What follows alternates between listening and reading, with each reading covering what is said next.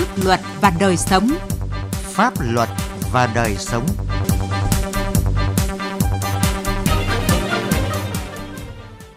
Thưa quý vị và các bạn, Tết Nguyên đán kỷ hợi 2019 đang cận kề. Đây là thời điểm tiềm ẩn phát sinh các loại tội phạm buôn lậu, vận chuyển hàng cấm. Vì vậy, các lực lượng chức năng đã và đang triển khai kế hoạch đấu tranh ngăn chặn.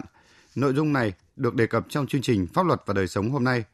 Trước hết, mời quý vị và các bạn cùng theo dõi những thông tin pháp luật đáng chú ý. Năm 2018, các cơ quan hành chính nhà nước đã tiếp hơn 394.000 lượt công dân với hơn 271.000 vụ việc, giảm 15% so với năm 2017. Trong đó có gần 4.500 đoàn đông người. Kết quả là đã xử lý gần 178.000 đơn đủ điều kiện, giải quyết hơn 23.500 vụ việc khiếu nại tố cáo thuộc thẩm quyền, đạt 83,7%.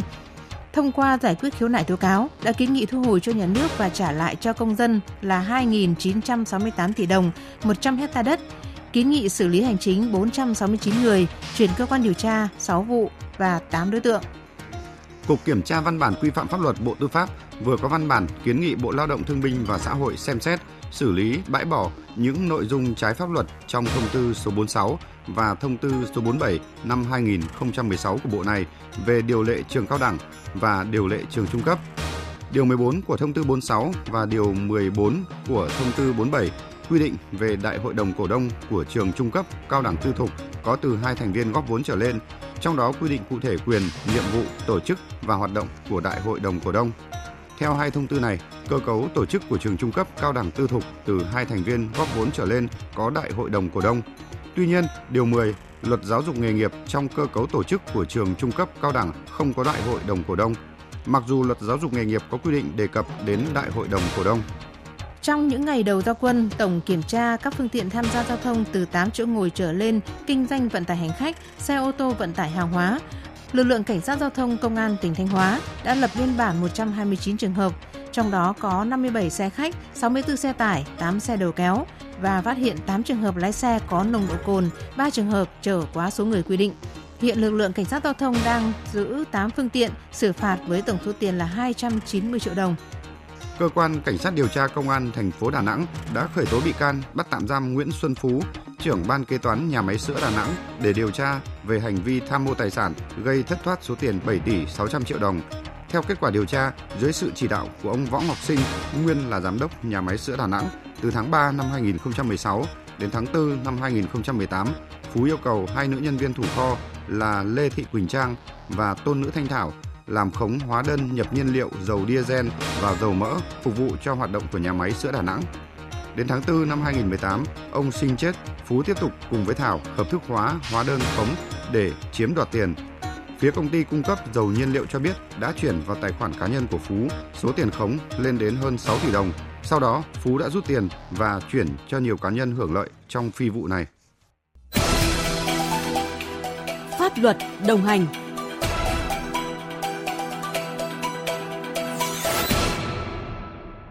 Quý vị và các bạn thân mến, vùng biển từ Quảng Ninh đến Quảng Bình là vùng biển phức tạp về tình hình buôn lậu và vận chuyển hàng cấm.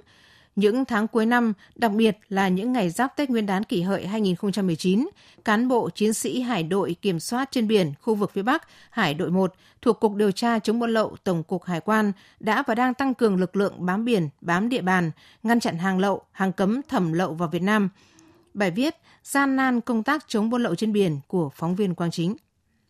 Tình trạng nhập lậu hàng hóa trên vùng biển từ Quảng Ninh đến Quảng Bình trong năm 2018, đặc biệt là dịp cuối năm giáp Tết Nguyên đán kỷ hợi 2019 diễn biến phức tạp. Hàng hóa nhập lậu rất đa dạng, từ hàng điện tử, điện lạnh, rượu ngoại, thuốc lá điếu đến pháo nổ, tập trung chủ yếu ở khu vực cảng Hải Phòng và Quảng Ninh. Đặc biệt, tình trạng buôn lậu xăng dầu do lợi nhuận cao nên các đối tượng buôn lậu xăng dầu trên biển luôn tìm mọi thủ đoạn để qua mắt lực lượng chức năng – các đối tượng thường tổ chức sang mạn xăng dầu ngoài biển cách bờ hàng chục hải lý. Để chủ động đối phó với lực lượng chức năng, các đối tượng chuẩn bị chứng từ đã đóng dấu để có thể điền ngay thông tin về nguồn gốc số xăng dầu đang chở trên tàu. Ngoài ra, rất nhiều đối tượng buôn lậu xăng dầu trên biển còn lôi kéo ngư dân tham gia vào đường dây buôn lậu. Có không ít ngư dân đã mua hoặc trở thuê xăng dầu lậu từ biển về đất liền để tiêu thụ. Cũng có trường hợp vì lợi nhuận, các ngư dân đã thực hiện nhiệm vụ cảnh giới từ xa cho các đối tượng buôn lậu. Ông Đào Xuân Thành, Hải đội trưởng Hải đội 1 nhận định thời điểm trước trong và sau Tết Nguyên đán, tình hình buôn lậu sẽ có những diễn biến phức tạp nên đơn vị đã chủ động xây dựng kế hoạch để đấu tranh. Chúng tôi đã xây dựng cái kế hoạch đấu tranh đối với các cái hoạt động buôn lậu và vận chuyển trái phép hàng hóa trên cái tuyến biển, đặc biệt là những cái vùng biển giáp danh với Trung Quốc, khu vực Đông Bắc, tập trung vào những các cái mặt hàng trọng điểm như xăng dầu, thuốc lá, mặt hàng ảnh hưởng đến sức khỏe con người. Các phương tiện của chúng tôi bố trí dọc theo tuyến đường hàng hải mà như vậy cái hàng hóa nó sẽ về trong cái dịp Tết và xác định anh em tất cả thường trực sẵn sàng không có nghỉ Tết nếu tình hình yêu cầu là anh em sẵn sàng 100% quân số sẽ trực trên biển các cái kíp tàu thể hiện cái quyết tâm này khi yêu cầu cũng sẵn sàng lên đường và thường trực để đảm bảo ngăn chặn các cái hoạt động lợi dụng cái dịp Tết để buôn bán hàng lậu. Năm 2018, Hải đội 1 đã bắt giữ 10 vụ buôn lậu, vận chuyển hàng hóa trái phép trên biển, trị giá gần 13 tỷ đồng. Điển hình như vụ bắt giữ hai tàu vỏ sắt do bốn đối tượng người Trung Quốc vận chuyển hơn 168 tấn thịt trâu đông lạnh. Lô hàng này có nguồn gốc nhập kho ngoại quan, sau đó tái xuất sang Trung Quốc qua cửa khẩu Vạn Gia. Sau khi lô hàng đã hoàn thành thủ tục tái xuất, tàu Trung Quốc vận chuyển hàng hóa trên biển sang Trung Quốc không đúng tuyến đường thì bị Hải đội 1 bắt giữ. Anh Thái Hồng Thanh, cán bộ Hải đội 1 cho biết, công tác chống buôn lậu trên biển có những khó khăn riêng bởi thường những khi sóng to gió lớn hay trong đêm tối các đối tượng mới thực hiện hành vi vận chuyển hàng lậu. Thực hiện kế hoạch của hải đội, toàn thể anh em thuyền viên trên tàu ấy đã chuẩn bị về tư tưởng và sẵn sàng chuẩn bị các trang thiết bị máy móc để sẵn sàng rời cảng khi nhận nhiệm vụ được giao. Tàu chúng tôi là và trang thiết bị luôn luôn sẵn sàng trong trạng thái rời cảng đi công tác. Năm à, 2007 thì trong suốt cả Tết ấy thì chúng tôi đã bám biển ở trên à, biển miền Trung nhiều khi cũng nhớ nhà nhưng mà anh em động viên nhau và sẵn sàng à, hoàn thành nhiệm vụ sau Tết thì chúng tôi à, cũng sẽ về cùng với xung họp gia đình và ăn Tết muộn. Tết đến xuân về, khi các gia đình chuẩn bị sắm Tết cũng là lúc cán bộ chiến sĩ Hải đội 1 lên bờ mua sắm các nhu yếu phẩm chuẩn bị cho chuyến tuần tra dài ngày trên biển. Thuyền trưởng thuyền HQ 110116 Bùi Văn Hạnh chia sẻ, 18 năm công tác tại Hải đội 1 cũng gần đấy năm anh cùng đồng đội làm nhiệm vụ chống buôn lậu trên biển trong những ngày Tết. Kế hoạch trực Tết của chúng tôi là động viên cho anh em thuyền viên yên tâm để làm cái nhiệm vụ. Vì chúng tôi là đại bộ phận thuyền viên còn trẻ, các đồng chí đều có con nhỏ mà trong cái dịp Tết mà phải ở lại trực là cũng có một cái gì đó băn khoăn nhưng mà là nhiệm vụ là quan trọng. Chúng ta phải cố gắng là sau chiến dịch kết thúc chúng ta về đón xuân có thể muộn hơn một chút nhưng mà hoàn thành được nhiệm vụ mà lãnh đạo giao cho những năm trước đấy thì cũng có những thời điểm mà 28, 29 Tết là nó vẫn đi buôn lậu và lãnh đạo vẫn chỉ đạo và có những tàu 30 vẫn xuất bến và vẫn bắt được tàu buôn lậu.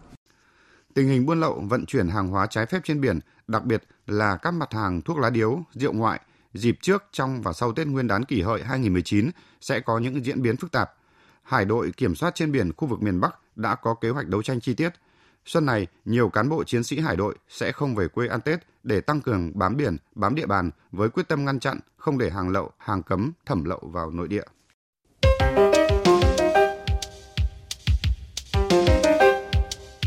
Thưa quý vị và các bạn, không chỉ khu vực miền Bắc, buôn lậu, gian lận thương mại, vận chuyển hàng hóa trái phép trên tuyến biển miền Trung, miền Nam cũng có những diễn biến phức tạp – theo Tổng cục Hải quan, năm 2018, lực lượng kiểm soát hải quan trên biển đã phát hiện và bắt giữ 8.700 vụ vi phạm pháp luật hải quan, trị giá hàng hóa thu giữ là hơn 935 tỷ đồng.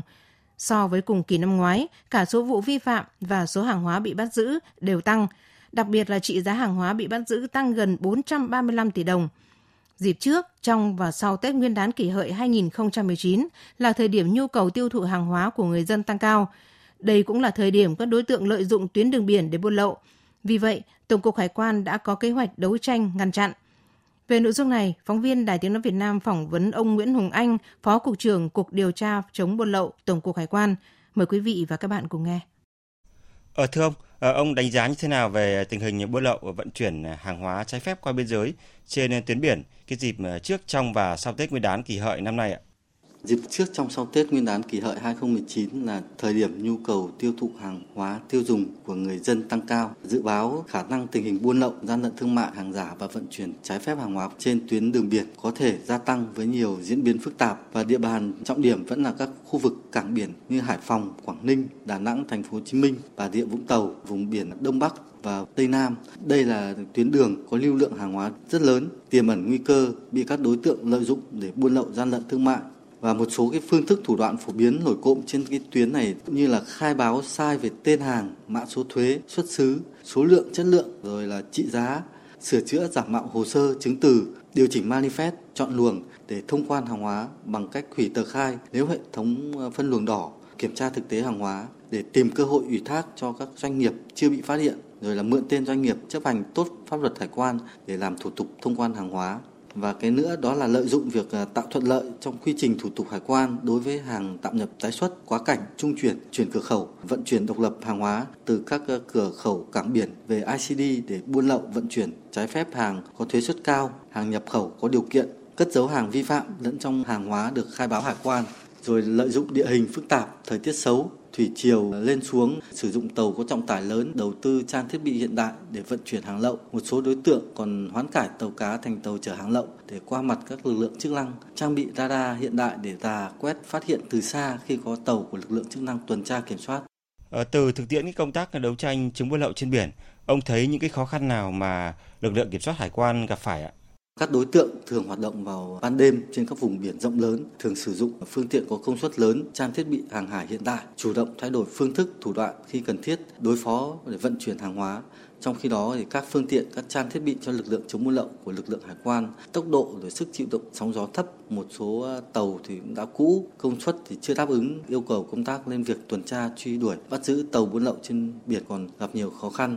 Cái thứ hai đó là các đối tượng luôn chuẩn bị sẵn sàng các hồ sơ chứng từ và các biện pháp đối phó, thậm chí chuẩn bị cả vũ khí nóng sẵn sàng chống trả quyết liệt nếu bị bắt giữ cái thứ ba nữa, đó là thẩm quyền của cơ quan hải quan còn hạn chế. Ví dụ như thẩm quyền xử phạt vi phạm hành chính với hình thức phạt tiền và tịch thu hàng hóa theo quy định tại luật xử lý vi phạm hành chính tại nghị định 127 năm 2013 được sửa đổi, bổ sung tại nghị định 45 năm 2016 thì thẩm quyền của cấp đội, hải đội chỉ được phạt và tịch thu hàng hóa vi phạm đối với cá nhân tối thiểu là 25 triệu đồng và không quá 50 triệu đồng đối với tổ chức thẩm quyền của cấp cục trưởng thì cũng chỉ được phạt và tịch thu hàng hóa vi phạm đối với cá nhân tối đa là 50 triệu đồng và không quá 100 triệu đồng đối với tổ chức.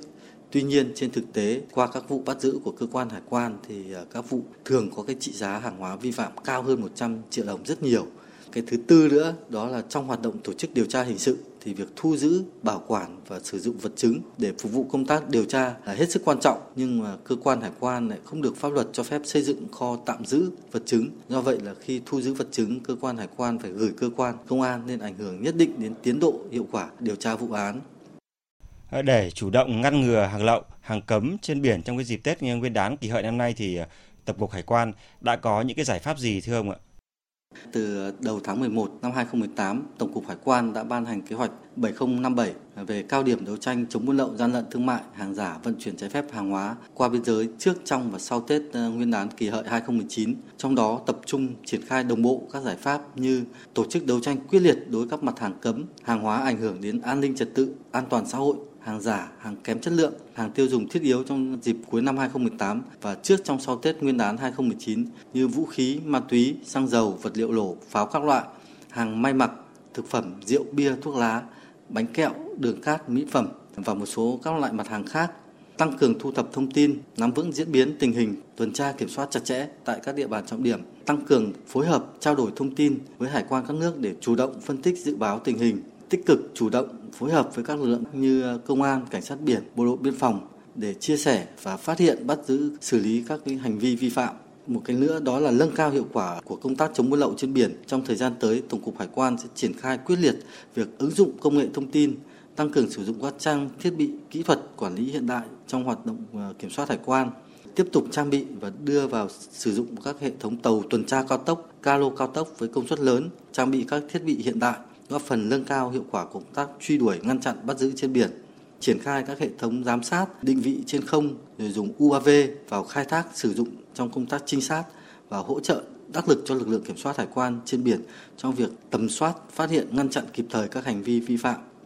Vâng, xin cảm ơn ông.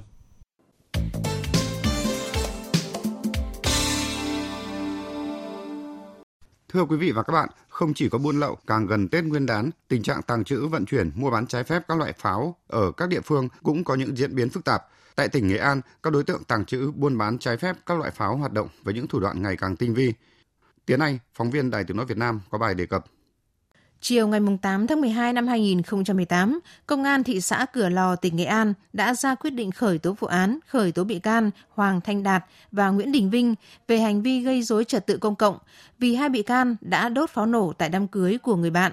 Với hành vi này, các bị can có thể bị phạt tiền từ 5 đến 50 triệu đồng, phạt cải tạo không giam giữ đến 2 năm hoặc bị phạt tù từ 3 tháng đến 2 năm. Lúc này, Hoàng Thanh Đạt và Nguyễn Đình Vinh mới ngộ ra rằng mình đã vi phạm pháp luật hình sự. Cái đám vui của nơi từng nhà em cái này cũng chưa nghĩ đến. Thực ra em không biết ờ, trong ngày vui đám cưới thì em nộp phao ít quả thì cũng nghĩ là riêng nhân pháp luật. Nhưng sau khi linh đến rồi thì em biết là hành vi của mình là sai trái. Khác với Vinh và Đạt, do không hiểu biết nhiều về pháp luật mà vi phạm, Ngô Văn Thịnh ở thị trấn Đô Lương và nhiều người khác tham gia sản xuất, buôn bán, vận chuyển pháo là do sức hút của lợi nhuận. Ngô Văn Thịnh đã khai nhận trước cơ quan công an khi bị bắt giữ về hành vi sản xuất pháo trái phép rằng Thế này em muốn bạn để em ờ, kiếm lời. Ông Trần Đức Thân, Phó trưởng Công an thành phố Vinh cho biết, tình trạng vi phạm tội phạm về pháo càng gần Tết càng diễn biến phức tạp. Chỉ tính từ tháng 8 đến nay, Công an thành phố Vinh đã phát hiện và bắt giữ 28 vụ, 30 đối tượng sản xuất tàng trữ, vận chuyển, mua bán pháo, thu gần 750 kg pháo các loại. Thực trạng này có nhiều nguyên nhân, trong đó có nguyên nhân cơ bản là nhận thức của người dân, nhất là giới trẻ đối với các quy định pháp luật về pháo còn hạn chế. Tội phạm về pháo diễn ra càng ngày càng phức tạp và đặc biệt là đúng thời gian chuẩn bị đón Tết à, Nguyên đán. Hiện nay nhận thức của người dân và đặc biệt là cái giới trẻ cho nên cái nhận thức pháp luật đặc biệt về pháo họ chưa nhận thức cao không riêng gì thành phố Vinh, tình trạng mua bán, tàng trữ và vận chuyển pháo trái phép nóng lên mà những ngày gần đây tại một số địa phương trong tỉnh như ở Diễn Châu, Quỳnh Lưu, Nghĩa Đàn, Đô Lương, tình trạng vận chuyển buôn bán pháo trái phép cũng có những diễn biến phức tạp. Đơn cử như ở Thanh Trương thì từ đầu tháng 9 năm 2018 đến nay đã bắt giữ 17 vụ, thu giữ 300 kg pháo. Hay như ở huyện Đô Lương cũng đã phát hiện và bắt giữ hàng chục vụ, thu giữ 250 kg pháo. Ông Trần Văn Hùng, Phó trưởng Công an huyện Thanh Trương nhận định, trong những năm gần đây, tình trạng vận chuyển, buôn bán, sản xuất pháo vẫn xảy ra nhiều và đang có chiều hướng gia tăng mạnh. Trong ờ, những năm gần đây, đặc biệt là cuối năm 2018, tình hình về hoạt động của loại tội phạm về pháo và các hành vi vi phạm về pháo là có cái diễn biến là tương đối phức tạp. Các cái đối tượng mà mua bán với cái tán số bị phát hiện là lớn hơn. Thì nhu cầu của người sử dụng cũng là lớn hơn trên ờ, địa bàn. Có hai cái dạng đối tượng. Một là đối tượng là do cái lợi nhuận để à, thực hiện các cái hành vi vi phạm về pháo. Hai là loại đối tượng là do nhận thức về pháp luật nó còn hạn chế từ tháng 8 năm 2018, Công an tỉnh Nghệ An đã bắt giữ hơn 200 vụ vi phạm, tội phạm về pháo, thu giữ hơn 7 tấn pháo các loại, trong đó có những vụ vận chuyển buôn bán pháo với số lượng rất lớn như là vụ Phan Văn Liêm ở huyện Đại Lộc, tỉnh Quảng Nam, vận chuyển 450 kg pháo từ Con Tum về Nghệ An tiêu thụ. Theo Thượng tá Hoàng Nghĩa Phượng, Phó Thủ trưởng Cơ quan Cảnh sát điều tra Công an tỉnh Nghệ An, tình hình mua bán vận chuyển pháo lậu ở Nghệ An đang có dấu hiệu phức tạp với số lượng lớn. Càng về cuối năm, hoạt động này ngày càng có chiều hướng gia tăng. Trước thực trạng đó, các lực lượng chức năng mà nòng cốt là công an đã và đang triển khai nhiều biện pháp đấu tranh quyết liệt với các vi phạm, tội phạm liên quan đến pháo. Các cơ quan chức năng trong đó có công an tỉnh Nghệ An đã chủ động và quyết liệt đề ra các cái giải pháp đấu tranh các vi phạm về pháo. Điều tra đấu tranh quyết liệt và xử lý một cách nghiêm minh các cái hành vi vi phạm về pháo bắt giữ các đối tượng ngay từ tại các cái cửa khẩu biên giới đánh trúng vào các cái đối tượng đầu nầu cầm đầu chủ động phối hợp với viện kiểm sát và tòa án nhân dân các cấp để điều tra nhanh truy tố nhanh xử lý nghiêm minh các cái đối tượng vi phạm về pháo để đón một cái Tết vui tươi, an toàn, lành mạnh, ngoài sự cố gắng của các cơ quan chức năng thì mỗi người dân cần nói không với pháo. Bởi các hành vi sản xuất, tàng trữ, vận chuyển, mua bán hay sử dụng pháo đều là hành vi vi phạm pháp luật và đều bị xử lý bằng các chế tài mạnh. Thưa quý vị và các bạn, bài Gia tăng các sai phạm về pháo tại Nghệ An đã kết thúc chương trình Pháp luật và đời sống hôm nay. Chương trình do biên tập viên Quang Chính thực hiện. Xin chào và hẹn gặp lại quý vị trong các chương trình sau.